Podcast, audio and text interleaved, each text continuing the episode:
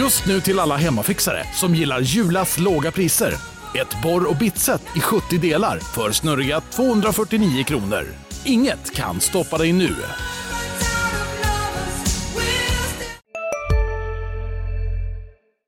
Varmt välkomna ska ni vara till, det till 40 avsnittet av Sportklubben LT Sportens podcast om eh, SSK och Hockeyallsvenskan. Jag heter Jakob Sjölin, med mig idag är Anton Gustafsson.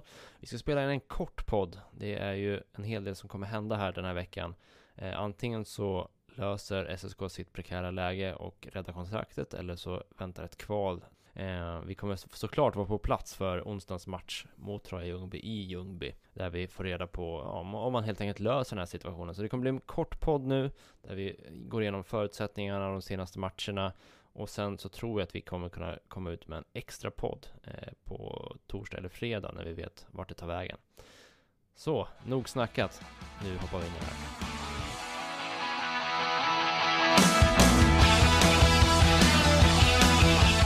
Ja, måndag eftermiddag när vi spelar in det här Anton. Ehm, det var i Norrköping igår och såg eh, Södertälje vända mot Vita Hästen och öppna en liten glipa, ett litet fönster för att möjligen kunna undvika det där eh, så fruktade kvalspelet. Eh, berätta om matchen där nere. Jag och många med mig trodde väl att Tingsrydsmatchen var det som avgjorde. Eh, men nu gav de sig själva en liten, som du var inne på, en liten, liten chans att faktiskt fixa det här. Och det var väl en ganska bra match för SSK skulle jag säga. De anföll lite mer än vad de kanske brukar och gjorde väl de, de gick ju ner sig ordentligt när de tappade in två snabba puckar eh, och då tänkte man väl att igen då att det var över. Men eh, de lyckades resa sig och, och ordna upp det där till slut. Vad var det som gjorde att man eh, reste sig? Matchcoachning. Eh, Pelle Holmberg skiftade om lite i kedjorna, gick ner på folk ganska rejält. Eh, Ullman fick honom att spela back, som, ja, han var uppskriven som center och spelade center de två första perioderna. Men man gav det ett ordentligt försök och liksom slängde allt offensivt man kunde mot Vita Hästen och det gick hem. Eh, mycket tack vare Albert Sjöberg såklart som ja, två individuella prestationer bakom eh, både 3-2 och 3-3 målen. Eh, men det, jag skulle säga Albert Sjöbergs individuella prestation plus eh, bra matchcoaching var det som, som gjorde att SSK lyckades ta de där två poängen. Det eh, har ju varit en, en trend ändå att Hånberg och Lidström har gått ner och spelat ganska korta bänkar i slutet av matcherna. De har inte varit blyga för att gå ner på tre kedjor eh, och tre backpar i matcherna. Och nu följde det väl sig ännu mer naturligt eh, när man inte hade centra till exempel. Då kunde man komma igenom två perioder och sen gå ner på tre centra. Då behöver man inte matcha Ullman i, i en udda position. Hur funkade det experimentet förresten? Ja men helt okej okay ändå. Jag tyckte inte alls att han gjorde bort sig. Han, han påstod själv att han hade bättre teckningsprocent än Aronsson. Jag, jag har inte kollat upp det, men han, han påstod det själv i alla fall. Det syntes väl i vissa situationer att han kanske inte var van, men nej, det, det var ingen, ingen katastrof alls. Ska vi fact-checka honom på det eller? Ja, det tycker jag, tycker jag. Det kan vi göra direkt här, live i podden så att säga. Ja, alltså, han har ju faktiskt rätt Ullman ser man här. Han, hade, han var 100% i, i teckningscirkeln. Oj. Han tog bara en. Men han vann den. Det man också undrar är ju då den här avgörande sekvensen i förlängningen eh, som man behövde ringa på. De bilder jag har sett i efterhand, där finns det ändå en kameravinkel som visar ganska tydligt att det finns en is mellan eh, mållinjen och pucken så att den är inne. Mm. Eh, hur upplevde ni det i arenan? Det måste varit ganska förvirrande. Jag trodde inte den var inne. Jag trodde han bara brände ett jätteläge. Eh, det gick inte alls att se att den var inne på något sätt. Och det var ju ingen SSK-spelare som jublade eller visade någon tillstymmelse till att det var mål. De bara fortsatte spela. Sen gick det väl en 20 sekunder kanske. Och sen gick det en gick det en signal och de hade haft lite problem med klockan i, i Himmelstalundshallen eh, tidigare. Så jag tänkte väl att ja, det var väl något, något sånt strul igen. Eh, men då skulle de ringa på det. Eh, och, och då tänker man ändå, då har ju situationsrummet sett någonting. Och när de ringer på ett mål så känns det ganska, ja, då blev jag ganska säker på att det skulle bli mål ändå. Men ja, nej, Aronsson såg ju inte själv att den var inne heller. Tittar man i siffrorna efter matchen så hade ju till exempel Ljungman en ganska enorm match. SSK hade 17-2 i avslut med honom på isen. Mm. Det, han måste varit bra. Ja men verkligen. Eh, han spelade inte jättemånga minuter heller. 12 eller någonting kom han upp om jag inte minns helt fel. Eh, nej men det är ju hans bästa match i SSK hittills. Han, han, har ju haft problem med att komma in i matcherna tycker jag. Ganska osynlig. Jag vet inte om det handlar om att han inte vågar ta plats eller vad det kan vara. Eh, men eh, han har inte riktigt synts till faktiskt. Mm. Eh, Men nu när SSK slängde allt offensivt så satte de honom med Sjöberg och då, och då hände ju någonting. Han, han tog verkligen för sig och bidrog verkligen till den här segern. Så att ja, det kan ju vara en liten joker som SSK kan ha här inför säsongsavslutningen. Vem spelade Harry med? På slutet var det ju Harry och Sjöberg och, och Ljungman. Okej, då är det det som har tryckt upp hans siffror, för han hade också 15-2 i avslut. Ja men precis, han, han var ju inne där i slutet och, och spelade med de två ynglingarna. Fingertoppskänsla av coacherna helt enkelt, slänga ihop de tre. Ja men verkligen. Det, det var kanske inga, varken Harry eller Ljungman är väl några som jag hade satt in på isen för att jaga, jaga mål kanske. Men ja, uppenbarligen så var det ett lyckat drag. Det har ju hänt någonting ändå med SSKs offensiv. Eh, inte så att man gör extremt många fler mål nu, men det vi ser är att man lyckas generera skott på ett annat sätt. Det är inte alltid de vassaste skotten eller eh, så här. Det är inte alltid man har den tekniska kvaliteten i de avgörande lägena för att kunna liksom utnyttja det man faktiskt skapar. Men man kommer ändå till bra mycket mer skott nu än man gjorde tidigare. Det är faktiskt en avsevärd skillnad. Tittar man på de fem senaste matcherna så har SSK näst flest skott i slottet i hela serien. Mm. Hånberg inför matchen mot Vita Hästen när vi pratade på jag tror det var på lördagsförmiddagen, så var han lite missnöjd med att man inte har kommit in i, i den heta sektorn. Eh, han upplevde det så, fastän siffrorna visar ju att Södertälje har eh, något helt annat på gång just nu. kan ju vara den här upplevelsen av att man inte riktigt kanske där på returerna som blir eller att man kan trycka in puckarna. För, för just nu så skickar man i alla fall iväg mycket mot motståndarnas målvakt. Mm. Och det, det, här är en stor förändring måste man ändå säga. N när Hånberg och Lid, Lidström tog över så då var det mycket försvar först. Mm. De lät motståndarna anfalla och skjuta utifrån och man körde det här igelkottsförsvaret, eller vad man ska kalla det. Det skulle väl inte Hånberg själv hålla med om att det kallas kanske. Men, men det såg ju ofta ut som att de hade ett powerplay emot sig fast det var fem mot fem och man satsade på de här kontringarna och hela den biten. Så någonting har ju hänt. Jag skulle säga att det skiftet skedde förmodligen mitt i eller efter den andra förlusten mot Vita Hästen under den där eh, tre matchers veckan. I den första matchen så hängde man inte med alls i Scania-rinken. I den andra matchen blev man tvungna att jaga för att komma ikapp när man hamnade under. Eh, hade en väldigt bra Corsi i den matchen, men missade mål eller skötte täck mycket och förlorade ändå skotten på mål. Eh, men därefter så har man ju vunnit skotten i fyra av fem matcher och också haft liksom säsongens bästa underliggande Corsi-siffror. Så det finns ju en, någonting har man förändrat. Det är kanske att man, jag vet inte, skjuter man mer får man fler och längre anfall. Eh, lite svårt att sätta fingret på exakt vad det är man har förändrat. Eh, men en detalj tror jag att man kanske vinner puck lite oftare i mittzon och kan få vända spelet därifrån. Man behöver inte riktigt lika ofta hamna i de här eh, långa defensiva sjoken som man haft. Ja, det ska ju sägas, AIK är etta i skott, skott från slottet. SSK är tvåa under de fem senaste matcherna. Mm. AIK är också sist i effektivitet och SSK är näst sist i effektivitet. Så um, trots att man skapar hög, alltså, lägen från rätt ytor så uh, är inte effektiviteten där den borde vara. Och det är också därför man har gjort 2-1-1, alltså ganska lite mål mm. trots allt. Och det, det måste väl ha att göra med skickligheten på spelarna? Ja, jo, i någon mån. I ett väldigt litet datorval som fem matcher är så är det också lite slump förstås. Mm. Om man lyckas eller inte. Men laget har ju saknat målskyttar hela säsongen så det är ingen slump att, att man är där man är. Eh, jag tänker att om man tittar över hela säsongen så är förmodligen SK inte särskilt högt upp. Nej, man är näst sist i skotteffektivitet över hela säsongen. Mm. Så det är inte så förvånande. Och Brett Pollock kommer ju vinna poängligan. Ja, det är ju... Otroligt nog. Det, jag vet inte, hur, hur många matcher spelar han? 25. Eh, ja. Eller nej, 28. 25 poäng på 28 matcher. Ja. Så halva säsongen, give or take.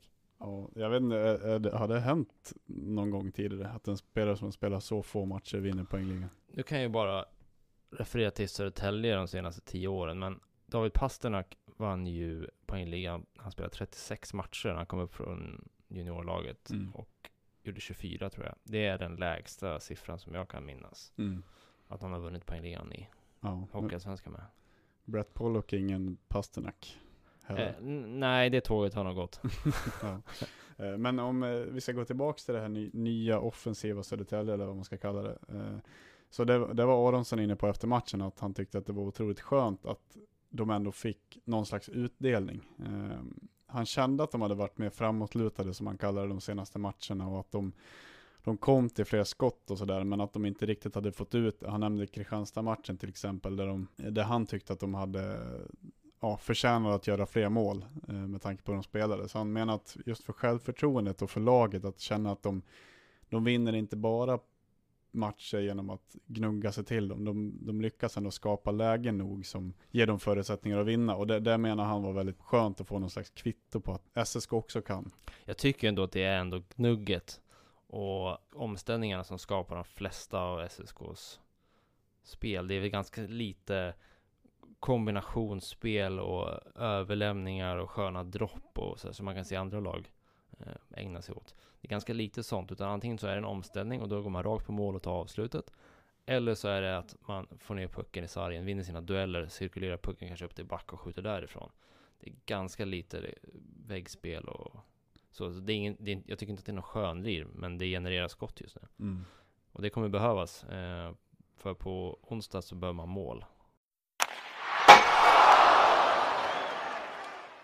Ja, vi kan ju dra förutsättningarna för den här lilla, lilla chansen som finns för SSK att undvika kval. Man har alltså tre poäng och fyra mål efter Almtuna på eh, den eh, tolfte platsen. Och eh, SSK behöver då alltså dels en trepoängare, något annat räcker inte, samtidigt som Almtuna inte får ta någon poäng. Det var det här som hade varit skillnaden om man hade vunnit under ordinarie tid i Norrköping. Då hade man kunnat klara sig även om Almtuna tog sig till förlängning. Men det, det är ju väldigt små chanser ska sägas. Det är Fortfarande. väldigt, väldigt små chanser och det blir ju också kanske ytterligare ett, en dimension i det hela när Västerås är involverat i det här. Eh, Det är alltså Västerås man behöver hjälp av i den här sista omgången. De har ingenting att spela för. De har haft skadeproblem på målvaktspositionen och har använt en, en ung målvakt på, på sistone.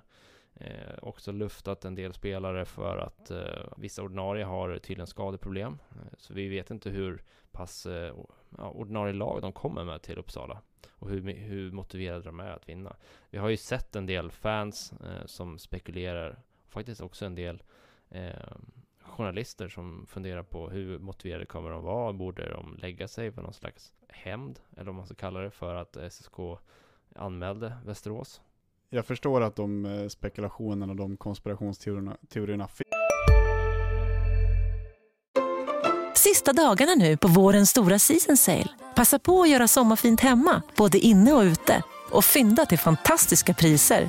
Måndagen den 6 maj avslutar vi med Kvällsöppet i 21. Välkommen till Mio. Hej, Synoptik här.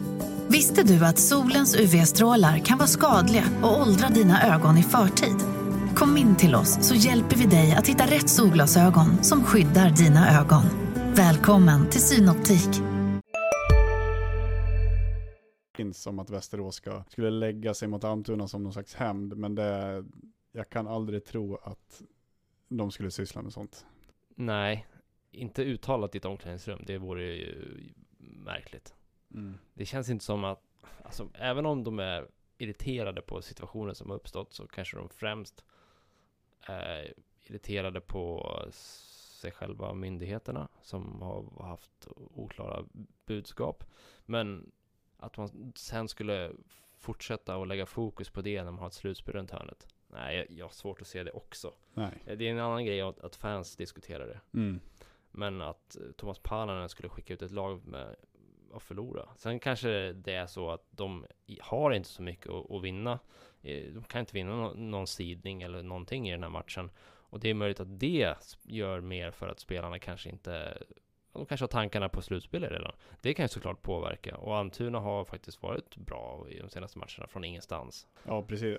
Det, det, det är klart att Västerås kanske luftar lag, har en reservmålvakt. Eh, om det står 2-2 med fem minuter kvar, att de inte öser på så. Men, men det har nog mer med att göra, som du säger, deras tabelläge, eh, skadeläge och sådär. Mer med det att göra än ja, hela den här ryssgaten. Ja men exakt. Jag tror att hade det varit ett läge där Västerås till exempel genom att förlora hade kunnat förändra vilka de ska få möta i ett slutspel.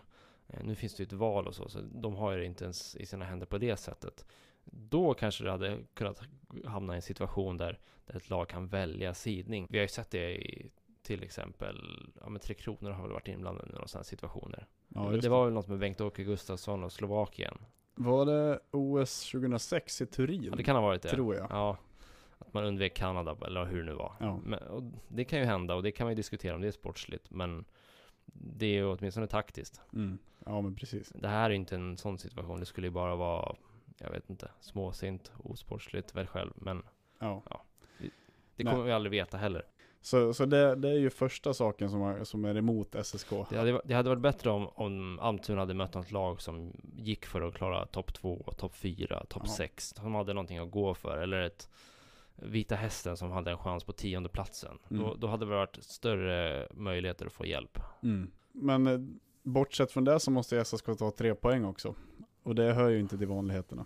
Nej. Eh, det är också svårt här. Om man nu vinner så finns det en chans att man klarar sig. Man möter också laget som man kommer behöva kvala mot om det inte går vägen. Hur mycket av din taktiska hand vill du visa? Ja, jag, om det hade varit klart, om de hade torskat mot Vita Hästen till exempel, då hade jag nog sagt att eh, visa ingenting. Skicka ner J20 eller någonting. Eh, men nu när det ändå finns ett litet kryphål, en liten chans, så är det bara att gå all in på den, skulle jag säga. Eh, även om man visar taktiska händer och sådär, men det finns liksom matchfilm från, de har mött varandra tre gånger innan, det finns matchfilm från hela säsongen, det är bara att gå för det. ganska olika lag. De har inte mött Troja Ljungby med Pelle Hånberg som tränare. Det har ju förändrats en del sedan dess. Ehm, Så jag vet inte hur mycket nytta man har av de där matchfilmerna från, eh, från december och september, oktober när de nu mötte varandra. Spelar man Matt Marcy nu i en sån här match? Det är också, jag pratade faktiskt med honom igår. Eh, han kom och satte sig bredvid oss. Han ville inte säga så mycket om, om knät, men han haltade faktiskt lite eh, när han gick runt på pressläktaren. Så att det är absolut inte 100% där. Idag gick han utan att halta så att, Eh, men ja, det är ju en jättebra fråga. Eh, chansa, spelar han och så går han sönder och SSK måste kvala. Då, eh, ja, det hade Jag- inte varit kul. Jag tycker nog så här, med tanke på hur liten chansen är så låt han vila Mm. och spela han eventuellt på lördag. Ju... Eller så startar man med honom och så håller man koll på, på Almtuna-Västerås och skulle det stå 2-0 till Almtuna, då kan man ju matcha laget därefter. om de skulle lyckas, hu- hur stor liksom Harry Houdini-manöver är det egentligen? Nej, den, den är ju otroligt stor i sådana fall. Och då kommer vi hamna i det läget att det var de där papperspoängen som kanske gjorde skillnaden till slut. Det finns ju otroligt många vägskäl under den säsong. säsongen. Många eh, små och små marginaler som alla såklart adderar ihop till, till totalen. Eh, så det går ju inte att peka på egentligen en enskild grej som avgjorde en säsong. Även om det är lätt att komma ihåg det senaste. Det är lika mycket en förlust eller en vinst i början som, som nu på slutet. Eh, men det kommer vara svårt att inte tänka på den där eh, VO-segern. Om, om vi blickar framåt då. Jag tänker att den, i den här matchen så ja, pressen är kanske inte så stor just mot Troja nu. Eh, det är redan ett sånt läge att man får räkna med ett kvalspel och det har man nog behövt göra ett tag. Eh, Trots att det har funnits lite extra livlinor och hängmatcher som, som ska spelas. Men eh, om det blir ett kval eh, som då skulle börja på lördag hemma i sådana fall mot Troja Ljungby. Hur tungt kommer trycket vara på SSK-spelarna? Ja men enormt. Eh, det går liksom inte att jämföra med trycket som Troja Ljungby-spelarna har på sig. De har kunnat förberett sig på det här kvalet i, ja jag vet inte hur länge, i många, många månader. De har legat där nere, de har vetat om att det är det här som gäller för dem. Dels det, men dels också storlek på klubb. Eh, supportertryck utifrån förväntningar inför säsongen. SSK skulle vara ett mittenlag med hugg på topp 6. Eh, jag Ljungby, jag vet inte, var det någon som inte tippade dem sist? Eh, så, så all press är ju på SSK. Så enkelt är det. Eh, och det är ju såklart inte roligt att gå in i ett ångestfyllt kval där avgrunden Hockeyettan är på andra sidan. Nej, så är det ju. Jag håller med. Allt det här bottnar ju i förväntningar och där har ju de varit betydligt större på Södertäljes lag. Mm. Och sen var det ett annat lag som inledde säsongen. Det har ju förändrats massor på vägen. Um, ta inte bort kravbilden som finns runt SSK som förening. Och nu har jag inte den kollen på, på Trojas ekonomi och vi behöver inte göra några jämförelser där, men det skulle ju bli en, eh, en rejäl smäll för klubben om, om man åker ur. Det kanske inte kommer påverka de här spelarna särskilt mycket. Jag är rätt övertygad om att de flesta kommer ha hockeyallsvenska kontrakt eller på jämförbar nivå ändå. Mm. Eh, för spelare för spelare så är, så är de ju ja, tillräckligt bra för att få ett landat jobb. Mm. Kanske inte alla, men tillräckligt många. Så det är inte där eh, skon har klämt, men man har inte fått ihop det. Nej. Men, men om man, du som var med 14-15, hur stor blev den ekonomiska smällen den gången? Ungefär en eh, tredjedel av intäkterna försvann. Eh, man var tvungen att skära ner personalkostnaderna från 30 till 21 miljoner. Man, jag tror att man förlorade nästan 40 procent av eh, så här matchdags, arena, sponsor, eventintäkter. Samtidigt så, jag tror att smällen skulle kunna bli större den här gången. För man lyckades fylla arenan hyfsat, framförallt på våren. Eh, det blev lite som en happening att se SSK i, hockey, i Hockeyettan. Mm. Jag vet inte om det kommer vara det den här gången. Det kommer inte vara exotiskt på samma sätt. Då var det det, att åh, en grej att åka till Vallentuna ishall. Nu kommer det förmodligen bara vara kallt. Mm. så det är inte säkert att man kan ha samma tryck i biljettförsäljningen, sälja lika många årskort och få samma kraftsamling. Men herregud, fansen hyrde flygplan och åkte till Visby. Mm. Det var Ja, det var en av de mest minnesvärda bortamatcher jag bevakat och det var en grundseriematch i eh, fortsättningsserien, typ. Mm. Vad, vad är det som gör att du inte tror att fansen kommer ställa upp på samma sätt den här gången? Det är nog mest en känsla. Eh, men dels att det inte är första gången man ramlar ner. Och dels att motgång också tär på en så mycket. Ehm, de supportrar som var med då och var engagerade, de, de upptäckte ju att ja, men det är kul när laget vinner. Och det kom, alltså, mm. Förmodligen kommer de kunna ställa ett bra lag på isen då, i, i, i det fallet också, att man åker ut. Eh, så man kommer säkert kunna vinna en del matcher. Det är klart att det kan ju ha någon slags rehabiliterande effekt. Mm. Men det är inte säkert att man riktigt orkar på samma sätt eh, bry sig. Alltså, många, man kan nog tappa en del som inte väljer att komma tillbaka. Det är väl mest det. Mm. Och att pandemin i sig har ju, vi har sett i de, flesta sporter så har det varit svårt att locka tillbaka åskådare i samma utsträckning. Om man på det också får en, en, en, degradering så kan det ju vara en till spik i någons kista. Man väljer att äh, jag, jag hittar på något annat med mina, min fritid än att gå på hockey. Mm. Eh, och det tror jag väl är den största risken, att man tapp, folk tappar intresset. För att man är trött på att se en produkt eller ett lag som inte lever upp till förväntningarna. Mm. Och vad, vad SSKs självbild är ju, ändå, är, är ju ändå att de är en stor klubb. Och det är alla man pratar med inom SSK pratar om att de, om att de är en stor klubb och förtjänar att ligga högre upp och, och de förtjänar att ligga exakt där de ligger, det är det som är problemet. Ja, men, men vad gör det här med SSKs självbild? Med, med de där vimplarna i taket med SM-guld och fansen sjunger om hur många SM-guld har ni och sådär. Vad, ja, vad händer med den självbilden och, och hur man ser på, sitt, på sin klubb och sitt lag? I ett sånt här läge så, jag vet att eh, Bemström fick en del eh, kritik för hur han ramade in det där. Han pratade ju om att han inte visste om Södertälje var en hockeystad längre. Mm.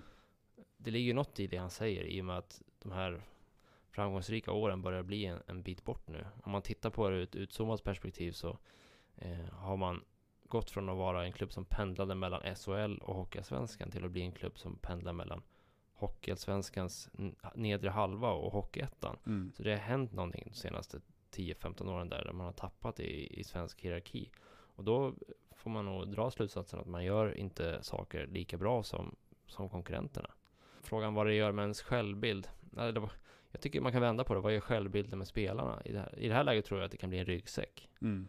Um, I andra lägen på säsongerna kan det vara en styrka. Att man, det blir någon slags sovande jätte som man kan komma till och blir man den tränare eller de spelare som får det att lyfta, då kommer man ju vara ikoner för, för så många och så länge. Mm. Men i det här läget så, så kan, riskerar man ju bli det omvända. Mm. Eh, Det finns ju inte så många spelare som är väl ihågkomna från laget 14-15. Eh, Så det finns ju, ja, det, det finns ju inte så mycket positivt att dra från det ju- just nu i det här utsatta läget. Eh, Historien kan ju bli en, ett ok också. Ja, eh, som sagt, det blir intressant match. LT-sporten är på plats i Ljungby på onsdag kväll och eh, är det ett kval så följer vi det förstås eh, på nära håll rakt hela vägen igenom.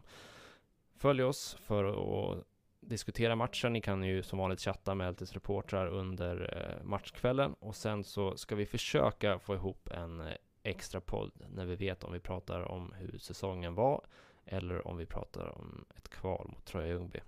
Så vi får återkomma till det och eh, tills vidare säger vi tack för att ni har lyssnat och på återhörande.